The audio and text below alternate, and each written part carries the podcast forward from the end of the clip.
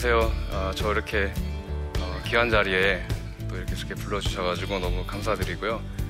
어, 저는 어, 법무 푸르미 서포터즈에서 어, 소년원 아이들과 어, 같이 동고동락하고 또 강연도 하고 또 복음을 어, 전하고 있는 김기원이라고 합니다.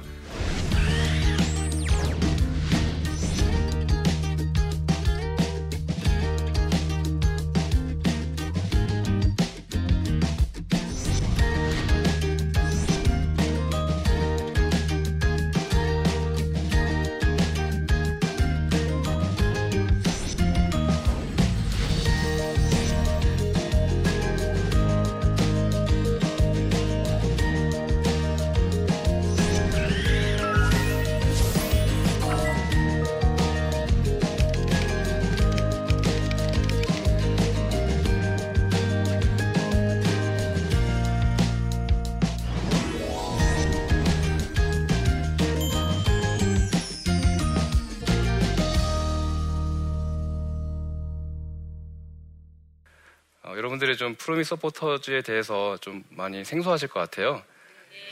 어, 푸르미 서포터즈는 어, 소년원 출원생 중에 어, 출원생이라고 하는 건 이제 소년원을 나온 사람들 중에라고 하는 거고요.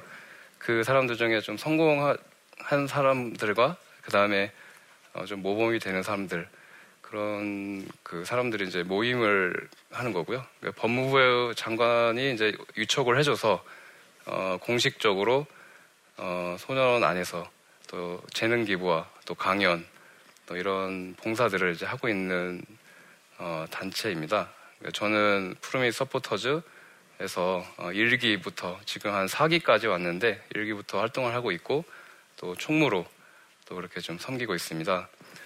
어, 또 제가 오늘 강연을 좀 하기 전에 사실 좀 소년원이라는 것이 좀 이미지가 좀 부정적이고 또 좀 선입견들이 좀 있어요. 그리고 또 제가 어떻게 해서 소년원 사역을 하게 됐는지를 말씀을 좀 드리면 그 전에 좀 저의 좀 이야기를 또 하지 않고서는 뭔가 좀 과정이 좀 매끄럽지 못할 것 같더라고요. 그래서 좀 더 이해를 돕기 위해서 여러분들의 어, 저의 좀 이야기를 좀 할 수밖에 없었습니다.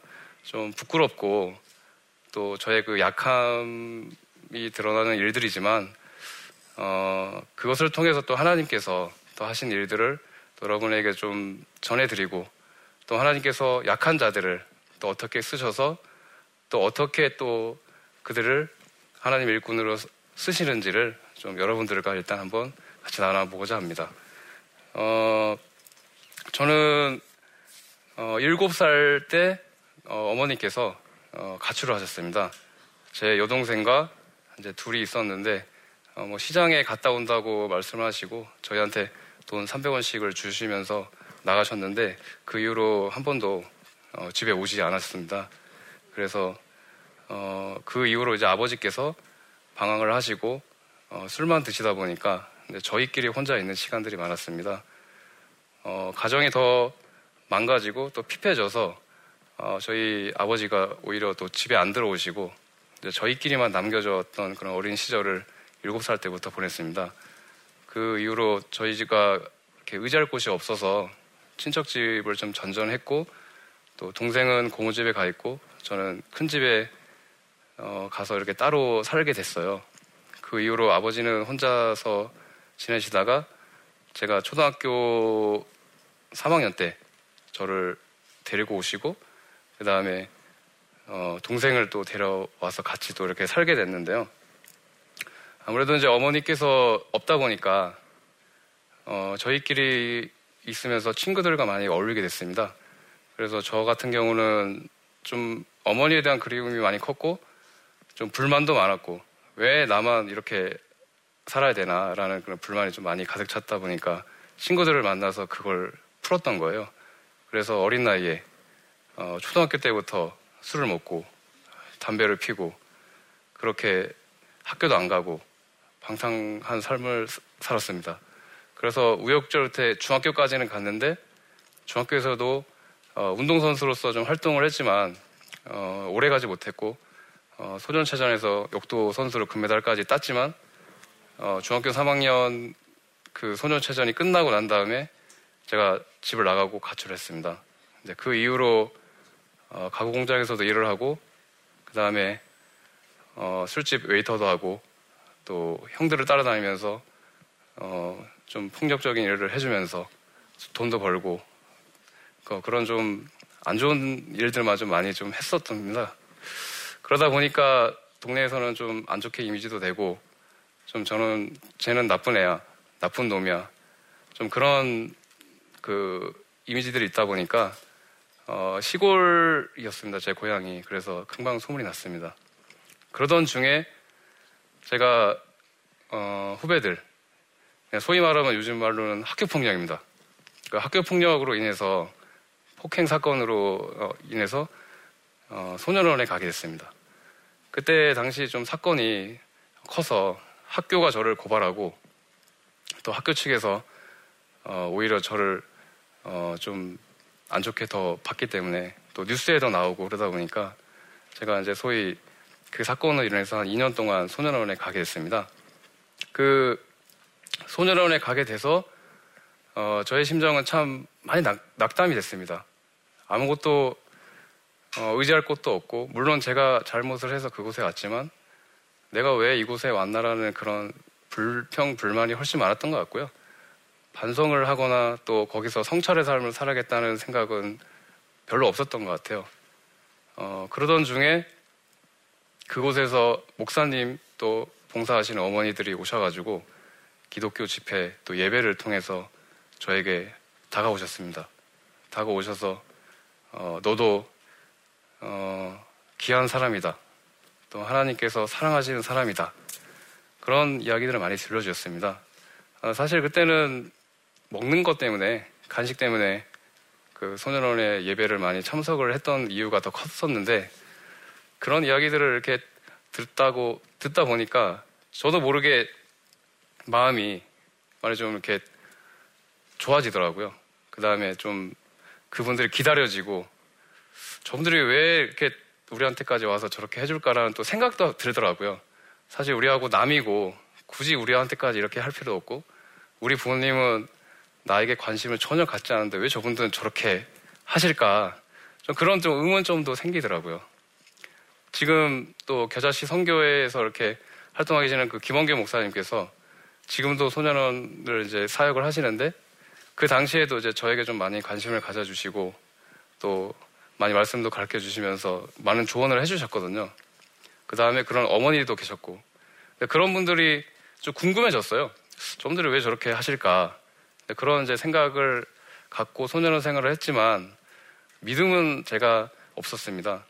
그냥 사람이 좋고 먹는 게 좋아서 같이 저희 믿음은 성장이 없더라고요.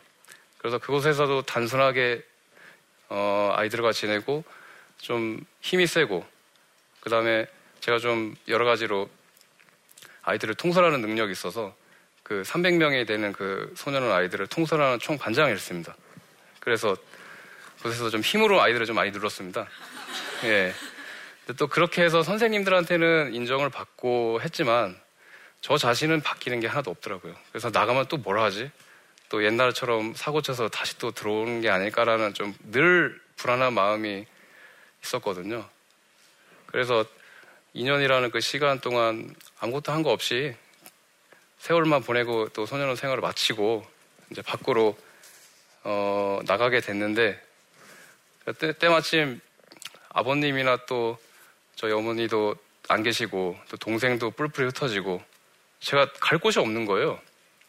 그래서 고향에 또 갔지만 이미 낙인이 찍혀버려서 제가 고향에서 할 수 있는 일들이 없더라고요. 그래서 어, 소년원 나오기 가기 전에 제가 일했던 가공장에 찾아가서 가서 좀 일을 좀 했습니다. 근데 그곳에서 사실 좀 넉넉하지는 못했어요. 뭐 외롭고 또 그 가공장 일하는 게 제가 또 쉽게 이렇게 할 수 있는 일이 아니고 누구나 좀 어렵고 또 험악하고 거칠고 또 그런 일이다 보니까 기숙사에서 혼자 지내기가 너무 힘들더라고요. 그러다가 저의 바로 옆에 이렇게 기숙사 옆에 사셨던 분이 장로님이셨어요. 그러니까 우연히 그분이 무슨 일을 좀 도와달라 해서 도와드렸는데 뭐 교회 얘기가 나오다가 교회 한번 가보겠냐 해서 교회를 가게 됐고 그러면서 갑자기 소년원에 있었던 예배가 생각나는 거예요. 아, 예배 때 그 어머니들, 목사님이 생각이 나서 유일하게 어떤 분이 우연하게 저한테 가르쳐 줬던 그 연락처가 있어서 제가, 어, 연락을 했습니다. 무작정. 그래서 이런 곳에 있고, 가공장에 있고, 또 교회를 다니고 있습니다 하니까 그 어머니께서 바로 오셨어요. 공장에. 밖에 나가서 어, 좀 나쁜 짓만 하고 있을 것 같았는데 네가 일을 하고 있다고 하니까 신기해서 아, 왔다. 그래서 먹을 거를 싸가지고 이렇게 오셔가지고 좀 이런저런 얘기를 하다가 그 어머니께서 다시 또 예전에 소년원에서 있었던 것처럼 복음을 전해주시고 또 저를 또 친아들처럼 이렇게 계속 챙겨주셨어요. 그래서 주말마다 어머니가 다니시는 교회를 같이 다니고 또 그 집에 초대해 주셔가지고 맛있는 것도 해주시고 사실 그때 저는 그 엄마가 엄청 보고 싶었거든요. 그러니까 저를 버리고 하셨던 엄마지만 그래도 보고 싶더라고요. 그래서 그것을 어, 그 정기순 어머니라고 하시는 그 분이 어, 저에게 그런 것을 전해주셨습니다. 사랑을 매일마다 공장에 일할 때 편지를 한 통씩 써주시고 또 저를 위한 기도를 하루에 한 시간씩 천일 일천 번째를 이렇게 들어주시고 그렇게 지금도 저를 위해서 기도해 주시는데요. 그 세월이 거의 근 20년입니다. 제가 20살 때부터 그 전부터 소년에서부터 저를 해주, 어, 돌봐주셨으니까요. 그렇지만 그 어머니를 만났던 게 저는 그냥 그때 당시에는 몰랐습니다. 우연이라 생각했고 그렇지만 이미 제가 소년원 가기 전부터 어머니와 저를 하나님께서 만나게 해주시려고 제가 그 방황된 삶에서 나오기 위해 소년원이라는 곳을 가게 하시고 그 다음에 그 어머니와 목사님을 통해서 저의 그 약함을 치유해 주시고 그 다음에 훗날은 소년원 아이들을 위해서 너도 가서 복음을 전하고 그 아이들의 약함을 치유해 주는 역할로 삼으시기 위해서 그런 그 성장의 과정을 또 고난을 그렇게 겪게 하셨던 게 아닌가 그런 어, 생각이 많이 들더라고요. 그래서 제가 지금 또 소년원 후배들과 또 동생들을 위해서 그런 일들을 또 하게 됐고, 그 다음에 그 어머니와 이런 중간에 그 은혜들을 또 나눌 수 있고, 또 이런 것들을 또 여러분들에게 전하면서, 어, 하나님이 그 하셨던 일들을 다시 제가 간증을 할 수 있는 거거든요.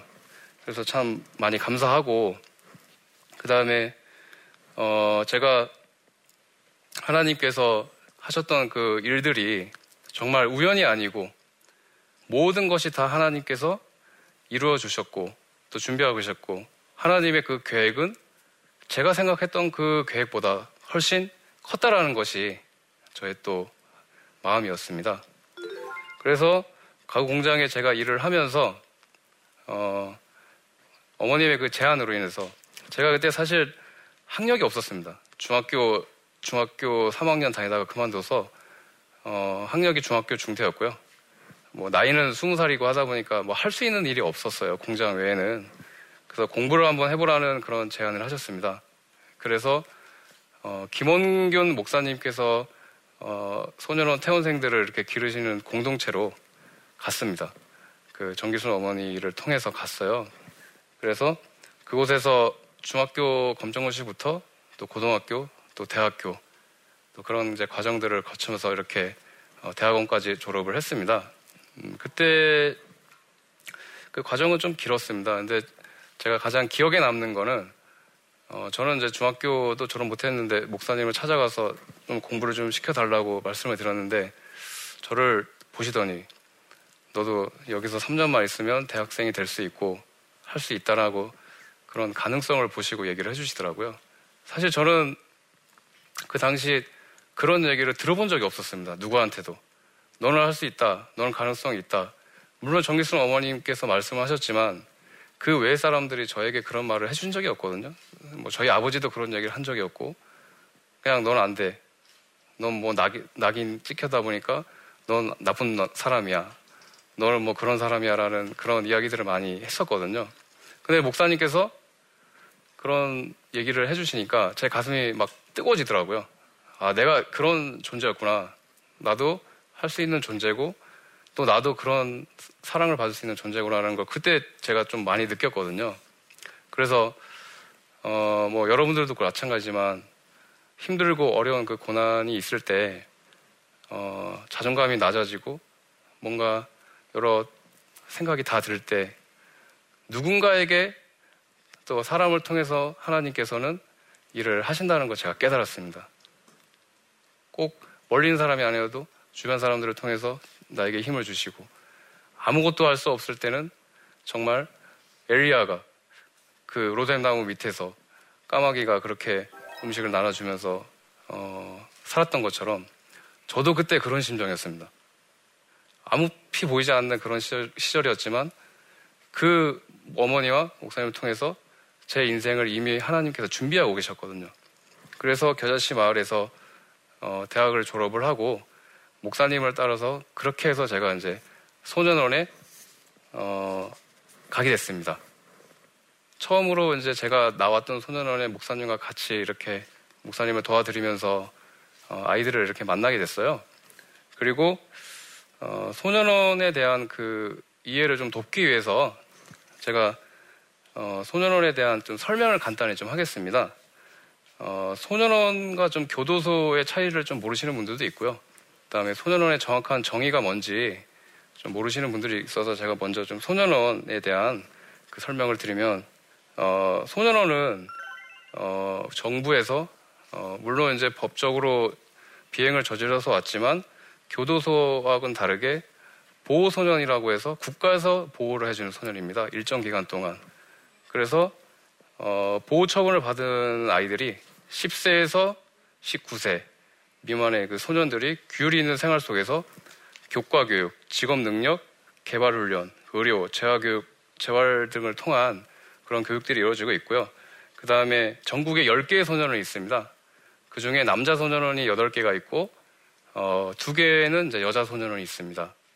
그래서, 음, 직원이 한 600명 정도 되고요. 그 다음에 아이들이 한 소년원에 많게는 200명, 뭐 100명 정도 이렇게 나눠서 제주도까지 있습니다, 소년원이. 그래서 이제 그런 교육이 이루어져 있고요. 또 학교도, 어, 만약에 학교를 다니다가 아이들이, 어, 비행을 저질러서 왔으면, 어, 학업 연계까지 이렇게 해줘서 그렇게 이제 돼 있고, 또 학교라는 개념으로 보시면 됩니다, 소년원은. 그래서 교도소와는 다르고 또 소년원을 갔다 와도 전가는 남지 않습니다. 그래서 사회생활 하는데 아무런 지장이 없습니다. 근데 문제는 아까 제가 말씀드렸다시피 낙인이 찍힌다는 거예요. 지금도 그 소년원에 어, 한 아이 중에 부모를 때려가지고 소년원에 그 부모가 신고해서 들어온 아이도 있고요. 근데 그 부모가 교사예요. 양쪽 다 교사인데도 그런 아이가 있고요.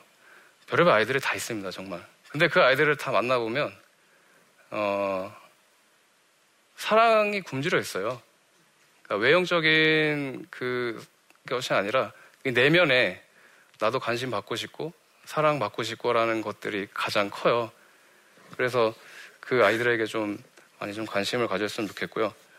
어, 제가 처음 소년원에 가서 만났던 아이 중에 어, 오태석이라는 아이가 있어요. 좀 가명입니다. 근데 그 친구가 아, 지금 이제 군대를 전역을 하고 얼마 전에 이제 저를 찾아왔어요. 제가 한 6년 전에 이제 저 친구를 처음 만나가지고 처음 멘트로 이제 멘티를 이렇게 좀 맺었는데 그 전에는 제가 그냥 예배 형식으로 이렇게 봉사만 하다가 어, 본격적으로 이제 프로미 서포터즈를 하면서 이제 만나게 된 아이인데요. 어, 저 친구 이야기를 제가 하는 이유는 어, 저 친구가 아버님이 돌아가셨을 때 어, 제가 이제 갔다 왔는데 거의 친척분들도 안 오시는 거예요, 거의. 아버님이 좀 술을 많이 드시고 음, 간암으로 이렇게 돌아가셨습니다. 그리고 형도 있지만 집에 또 있지 않고 혼자가 됐어요. 그래서 저도 그때 좀 어려운 시절이었지만 저희 집에서 같이 살게 됐습니다. 저 친구하고. 그러면서 저희들이 그때 의지할 게 정말 아무것도 없었어요. 저도 그렇고 저 친구도 그렇고 그냥 하루 종일 기도하는 것 뿐이에요. 그냥 같이 모여서 기도하고 어떻게 살아갈까. 근데 그 절박했던 그 시절이 떠올라서 제가 저 친구의 그 이야기를 좀 하려고 하는데요. 저, 저는 저 친구가 나중에 다시 교도소로 갈 것 같다는 생각을 했습니다. 너무 마음을 못 잡고 하는 행동들이 어, 너무 불안했기 때문에 다시 얘가 또 사고를 쳐서 교도소로 가지 않을까 또 이런 이제 마음이 많이 들었습니다. 그렇지만 이 친구가 군대까지 갔다 오고 어느덧 이렇게 사회인으로서 어, 직장도 다니고 멋지게 있는 거예요. 그 이유가 뭘까 하다가 저희가 그 베풀었던 사랑 그 다음에 또 하나님께서 저 아이를 만나게 해주시고 또 저를 통해서 저 아이와 함께 관계를 맺고 또 제가 받은 그 사랑을 그냥 그대로 이렇게 저는 흘려보낸 것 뿐인데 이 친구가 조금씩 이제 변하고 그 다음에 어, 감사하고 또 그때 형이 없었으면 아 정말 저 다시 사고 쳐서 들어갔을 거요라는 고백을 하더라고요. 제가 시간이 흘러 흘러 어, 여기까지 이렇게 와, 와서 보니까 이미 하나님께서는 저런 일들을 하라고 저를 그 방황의 현장에서 빼내시고 소년원까지 가게 하시고 또 여러 사람을 만나게 하셔서 그렇게 저를 어, 이끌어 오셨던 게 아닌가 하는 그 생각들을 많이 했습니다. 어, 정말 어, 하나님께서 사람을 통해서 정말 일을 역사하신다 그런 생각을 많이 해봤고요. 그 다음에 아이들한테 제가 형으로서 때로는 또 선생으로서 또 어쩔 때는 무서운 형으로서 이런 역할을 할 수 있다라는 것은 제가 소년은 나왔기 때문에 제가 더 당당하게 할 수 있거든요. 만약 제가 소년은 나오지 않고 어 그냥 이런 사역을 했다면 한계가 또 있었을 수도 있었습니다. 그렇지만 지금 이렇게 아이들한테 제가 사랑만 강조하는 것이 아니라 아이들한테 훈계도 해요. 그렇지만 처음부터 훈계가 들어가는 게 아니라 먼저 관계를 맺고 그 다음에 여러 가지 아이들을 이해해주고 공감해주는 거거든요. 그 공감이 됐을 때 아이들이 저희 말을 따라오고 그 다음에 마음을 여는 거거든요. 그래서 그 작업을 이미 제가 경험을 하고 아이들한테 그렇게 전하게 되니까 아이들이 더 많이 저를 따르고 그 다음에 저를 더 좋아해 주지 않을까 하는 그런 이제 생각을 많이 해봤습니다. 그래서 제가 잘해서 했던 것보다는 어, 하나님께서 저에게 그 베풀으셨던 은혜였고 또 하나님이 받은 그 저의 그 제가 하나님께 받은 사랑을 그대로 저는 전하는 것 뿐입니다. 그래서 오늘 저의 이야기를 어, 정리해 보면 어, 첫 번째는 또 하나님께서 약한 자들을 통해 일하신다는 것입니다. 그 약한 자들은 저도 포함됐었고 또 여러분도 될 수도 있고 모든 사람이 동일하다고 생각합니다. 그리고 그 약함을 통해 우리를 성장시키신다는 것입니다. 저 또한 어, 제가 그 폭력적인 그런 성향이 있었지만 오히려 그 서, 폭력적인 성향을 하나님께서 다듬으셔가지고 좋은 쪽으로 또 사용할 수 있도록 해주셨습니다. 그래서 지금 소년원 아이들한테 가서 그렇게 할 수 있는 것 같고요. 그 다음에 세 번째로는 사람을 통해서 하나님은 어, 일을 하신다. 정길순 어머니와 김원경 목사님은 저에게 보내주셨듯이 어, 모든 사람에게도 동일하게 저는 역사하신다고 어, 믿습니다. 여러분들에게도 어, 어려울 때 사람들을 통해서 위로해 주시고 또 말씀해 주시고 또 그런 일들이 어, 저는 아직도 동일하다고 생각하고요. 그래서 오늘 저희 뭐 이야기가 좀 많이 어려우실 수도 있고 좀 무거운 주제이지만 어, 여러분들이 좀 소년원 아이들에게 또 소년원이라는 곳에 좀 관심을 가져주시고 기도가 좀 많이 필요합니다.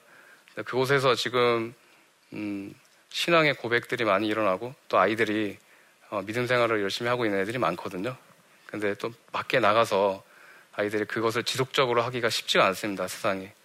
그래서 여러분들이 그런 아이들을 좀 관심을 갖고 좀 사랑의 좀 어, 메신저가 좀 되셨으면 하는 그런 바람입니다.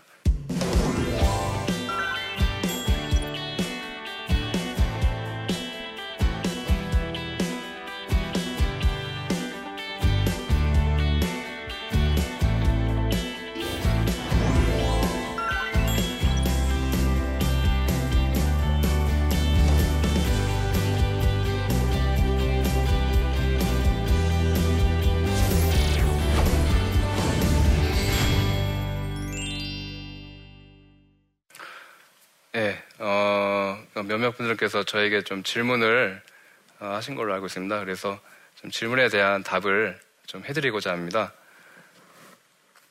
어, 불우한 가정 환경 때문에 부모님을 원망하는 아이들이 많을 것 같은데 그 아이들에게는 어떻게 조언해 주나요? 어, 사실 소년원이나 또 제가 주변에 만나는 아이들은 대부분 가정 환경이 어렵고 또 저하고 좀 비슷하게 좀 살아왔던 친구들이 많은데요. 어, 그 아이들에게 딱 잘라서 어떻게 뭐 조언을 정답이 있게 말씀을 또 이야기를 해주는 거는 좀 어려운 것 같아요. 그렇지만 아까 제가 처, 처음에 아이들에게 그 얘기했던 것처럼 공감, 서로 공감을 해준다는 거죠. 이 아이들에게 이 아이들은 이미 마음속에 잘 알고 있습니다. 내가 어떤 게 힘들고 내가 뭘 잘못을 하고 있고 또 내가 어떻게 해야 될 건지는 본인들이 이미 답을 알고 있는 애들도 많아요. 그렇지만 그런 정답을 들으려고 하는 아이들은 아니에요. 그냥 관심 받고 싶고 공감해주고 또 나를 좀 믿어주고 그 다음에 나를 좀 이해해주고 그것을 원하는 거거든요. 그래서 일단 이 아이들에게 이야기를 많이 좀 들어줘야 돼요. 내가 무슨 말을 많이 한다거나 이런 게선 나중의 일이고요. 친구들한테 먼저 공감해주고 같이 밥을 먹어주고 또 힘들면 같이 힘들어해주고 또 그런 것들이 가장 필요하거든요. 그래서 저 같은 경우는 이 아이들에게 공감을 많이 해주려고 좀 노력을 하고 있습니다. 어, 실질적으로 소년한 아이들에게 가장 필요한 것은 무엇인가요? 어, 이게 가장 중요한 질문 같습니다. 이 아이들이 소년원 안에 있을 때는 믿음 생활 잘 하고 열심히 사는 것처럼 보일 때가 많아요. 왜냐하면 그 안에서는 수용 생활이거든요. 친구도 없고 주변에 유혹이 될 만한 것들이 없잖아요. 근데 나가서가 문제예요. 나가서가 그 안에서 잘하다가 나가서 하면 아이들이 예전에 그 삶으로 다시 돌아가는 아이들이 많거든요. 그 이유 첫 번째가 가정 환경이 변하지 않기 때문입니다. 아빠, 엄마는 그대로거든요. 아이들은 변해도. 그것을 아이들이 힘들어하는 거예요. 그러니까 집을 또 나가는 거예요. 그래서 제가 어, 아까 말씀드렸듯이 어, 이 아이들에게 주변에 메신저들이 많이 필요합니다. 사랑에 울타리가 필요하거든요. 근데 그런 분들이 한두 명 가지고는 안 되고 제가 목사님, 어머니 이런 분들한테 사랑을 받았던 것처럼 그런 분들이 많이 필요한데 요즘은 그런 분들이 많이 줄어들고 있는 추세입니다. 안타깝게도. 그래서 이 아이들에게 필요한 것은 어, 물질적인 그런 것도 필요하지만 사랑을 전해줄 수 있는 그런 분들, 형과 형이 될 수 있는 사람, 누나가 될 수 있는 사람, 엄마가 될 수 있는 분, 아빠가 될 수 있는 분, 삼촌 그런 사람이 많으면 많을수록 좋습니다. 그래서 제가 소년원 사역을 하고 있고 또 소년원 아이들에게 그 어, 사랑을 전할 수 있는 그 원동력과 시발점은 제가 그 받은 사랑입니다. 근데 그 과정이 뭐 오래 걸렸지만 그래도 그 과정 중에 하나님께서는 오래 더디 가는 것 같지만 그래도 일을 하신다는 겁니다. 어, 여러분도 그런 과정이나 또 고난에 지금 현재 있는 분이 계시다면 저희 이야기를 좀 듣고 어, 조금 위로도 받고 그나마 좀 은혜가 됐으면 하는 그런 바람이고 간절한 마음입니다. 아, 이상으로 저의 강연을 마치도록 하겠습니다. 네, 감사합니다.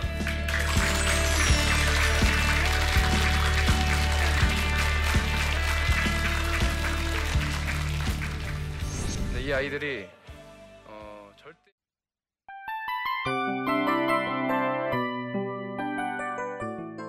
이 프로그램은 청취자 여러분의 소중한 후원으로 제작됩니다.